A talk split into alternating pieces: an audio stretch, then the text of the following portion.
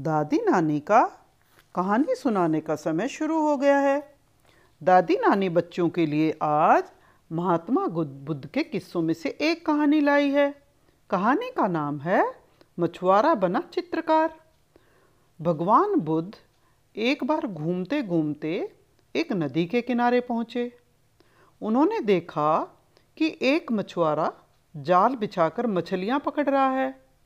वो जाल बिछाता है उसमें मछलियाँ फंसती हैं और मछलियों को रखता जाता है। पानी के बगैर मछलियाँ तड़प तड़प कर मर जाती हैं। ये देखकर बुद्ध को दया आ गई। उन्होंने मछुआरे के पास जाकर पूछा, तुम इन निर्दोष मछलियों को पकड़ रहे हो? मछुआरे ने बुद्ध की ओर देखकर बोला, मैं इन्हें पकड़कर बाज़ार में बेचूँगा और धन कमाऊँगा। बुद्ध बोले तुम मुझसे इनके मूल्य ले लो और मछलियों को छोड़ दो। मछुआरा ये सुनकर खुश हो गया, क्योंकि उसे बाज़ार भी नहीं जाना पड़ेगा। बुद्ध ने उनका मूल्य चुकाकर मछुआरे से मछलियाँ ले ली और तड़पती हुई उन मछलियों को वापस नदी में डाल दिया। ये देखकर मछुआरा हैरान रह गया और बोला, महाराज, आपने तो मुझसे मछलियाँ खरीदी थी। और फिर आपने इन्हें वापस पानी में क्यों डाल दिया?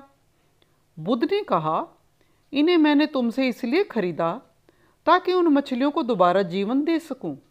किसी की हत्या करना पाप है। यदि मैं तुम्हारा ही गला घोटने लगूं तो तुम्हें कैसा लगेगा? मछुआरा हैरानी से बुद्ध की ओर देखने लगा। बुद्ध बोले, जिस तरह आदमी को हवा और पानी मिलना बंद हो जाए तो वो तड़प तड़प कर मर जाएगा। इसी तरह मछलियाँ भी पानी से बाहर आकर तड़प तड़प कर मर जाती हैं। और इन्हें तड़पते देखकर तुम कठोर कैसे रह सकते हो? बुद्ध की बातें सुनकर मछुआरे को बहुत शर्म आई। बोला, महाराज, आपने मेरी आँखें खोल दी।